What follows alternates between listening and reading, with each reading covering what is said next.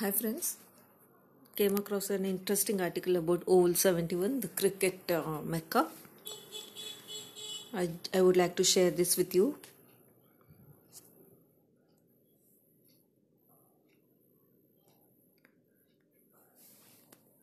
Oval 71, 50 years after. This is a feature by Abhishek Mukherjee. He says, the significance of the Oval Test match of 1971 stretches beyond the match days or even the tour. India used to be, to put it simply, an ordinary test side. They used to win the occasional test match almost always at home.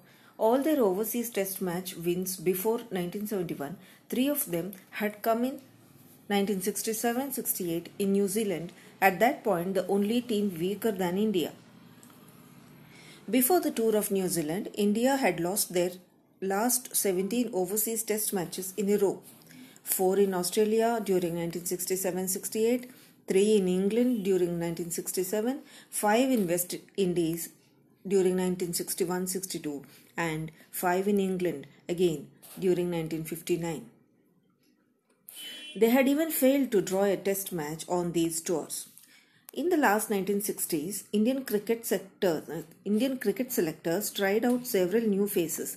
They handed out test caps to eight debutants during 1969-70 home season against New Zealand and Australia. Five of them, Chetan Chauhan, Ashok Mankad, Eknath Solkar, Gundappa Vishwanath and Mohinder Amarnath, went on to have some reasonable careers. The others, Ajit Pai, Ambar Roy, Ashok Gandotra, faded away. Some blatant incompetence by the Hyderabad group staff helped India escape with a drawn series against New Zealand that winter. The Indians then lost to Australia, but the selectors stuck to experimentation. Ahead of the twin tours of West Indies and England in 1971, they took another major decision.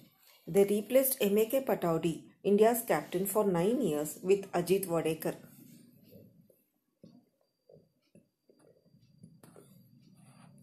And on the tour of West Indies, three more Indians debuted.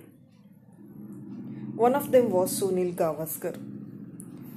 As at Port of Spain, in Gavaskar's first test match, India beat West Indies for the first time. They also went on to win the series.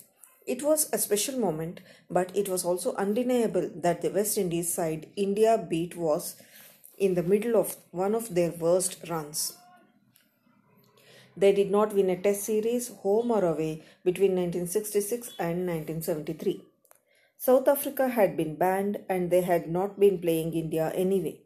New Zealand were the weakest side. Pakistan were caught up in a political turmoil. Later in the same year, India would literally be at war with them. Back from a 0-4 drubbing in South Africa, Australia were going to going through a tough transition. They had conceded the Ashes at home to England. Thus, in 1971, England and not any other side were the team to beat, especially in their own den. And given how India had performed until then in England 15 defeats, 4 draws, and no win few gave them a chance. But that is merely the on field aspect of it. As a nation, India were in their 24th year still struggling with poverty and hunger and illiteracy. Life expectancy was under 50, it is around 70 now, luckily. And then there was a matter of class and inequality too. While treating the average Indian as subjects, the British had considered the Indian royalty as equals. Did the BCCI consider the royalty superior to other Indians? We do not know. What do we know is that five of the six Indian touring teams to England until that point had been led by members of the royal families of Porbandar, Vijayanagaram, Pataudi twice, and Baroda. The other was Vijay Hazare, a recruit of the Maharaja of Devas. In the early hours of 25th June 1932, India's first ever test match, a section of the Indian squad woke up the Maharaja of Porbandar. They refused to play under C.K. Nayudu, a commoner and the best cricketer of the side. Porbandar talked them out of it. The generations that bore that mindset and had witnessed the British Raj were still there in India, but a new generation had arrived as well. It was perhaps symbolic that the 26th Amendment to the Constitution that abolished the privy purse would happen later in the same year in 1971. And then there was also the matter of defeating England in England, of overcoming an inevitable inferiority complex. India had defeated Great Britain 4 0 in the final at Wembley to win the gold medal at field hockey at the 1948 Olympics, but that had been some time ago. India's days of absolute dominance in hockey were coming to an end in the early 70s. In any case, did the British themselves not portray cricket as a gentleman game and what not? If the average British middle class citizen had a quality of life superior to their Indian counterpart in 2021, the difference was starker in 1971. What was more, cricket had become a sustainable profession in England by then. Not so in India, where the cricketers were almost invariably needed to find a day job. Wadekar, India's first commoner captain to England, and manager Hemu Adhikari negotiated with the BCCI to treble the daily allowance of the cricketers on the England tour from £1 to £3. A former army man, Adhikari had instilled the importance of fielding and, and fitness into his teammates to help services become one of the finest Indian teams in the 1950s. He now made the Indian cricket team go through the same rigors. Solkar and Abid Ali were not outstanding new ball bowlers, but they could bat and were also two of the best fielders in the world. And in Wadekar, Gavaskar, and yes, Venkataraghavan, they had several other outstanding fielders. India were probably not as good a side on paper as England, but they ensured that there was no significant chasm in fielding, not something many Indian teams before them could boast of and in the first test match, Wadekar made his approach very clear. India needed 183 to win at Lords. The number venue combination would later attain iconic status in Indian history. They had 260 minutes to do that, but there were predictions of rain. India lost Ashok Mankad and Wadekar by the time they reached 21. Wadekar promoted Farooq Engineer, not only a hard hitter but also someone with experience of limited overs cricket for Lancashire. The chase was on. Gavaskar and Engineer added 66 in 50 minutes, during which John Snow crashed into Gavaskar and earned a one match ban.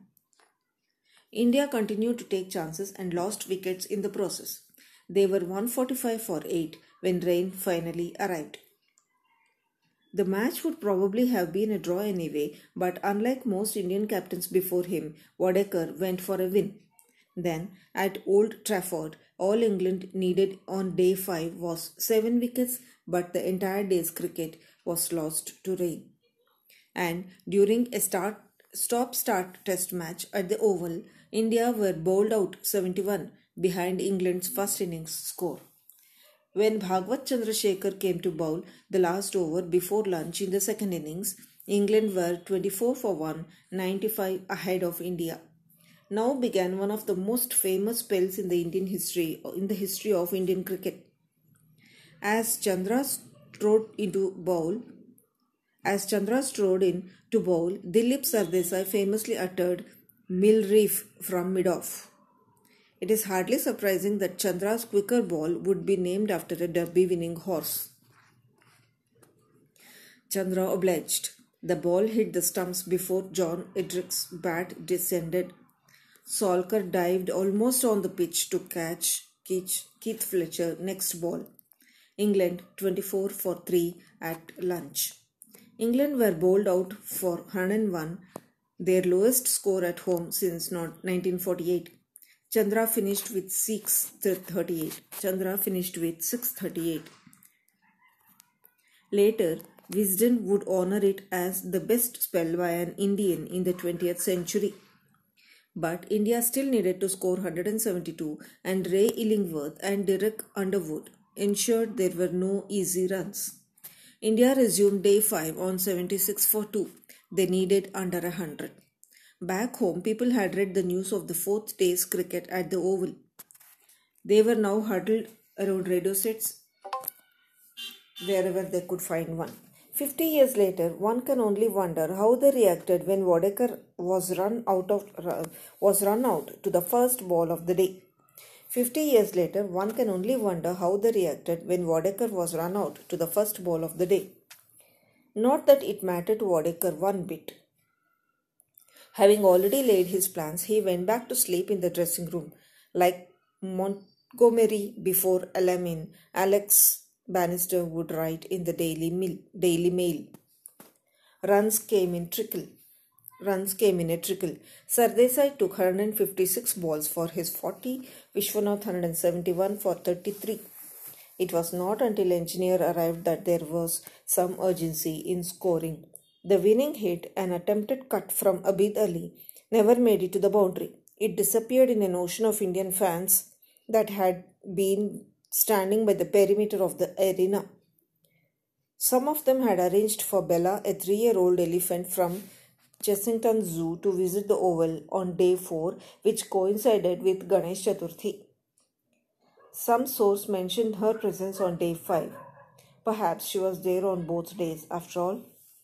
Back home, fans stopped buses and boarded them to tell the passengers, strangers, of course, but it did not matter passengers, strangers of course, but it did not matter about what Wadekar's team, a group of men with little or no memory of the British Raj, had achieved at the Oval. By then, England manager Ken Barrington had woken up Wadekar with congratulations. We will have a bloody riot on our hands if you don't go out there. Wadekar obliged. He became the first Indian captain to make the traditional appearance on the balcony of England's oldest Test cricket ground after a win. The Indians did not have access to video highlights back then, but for weeks, whenever newsreels in theatres featured moments of India's famous win, moviegoers used to break into spontaneous applause. They still may if the theatres attempt to en- attempted an encore, for there has never been another Oval 71. Amazing, friends. This is an amazing story about the Oval 71. The cricket fans would really love it, would really be recollecting Oval 71 with fond memories. Thank you for staying with me while sharing this feature. See you with another interesting story. Bye.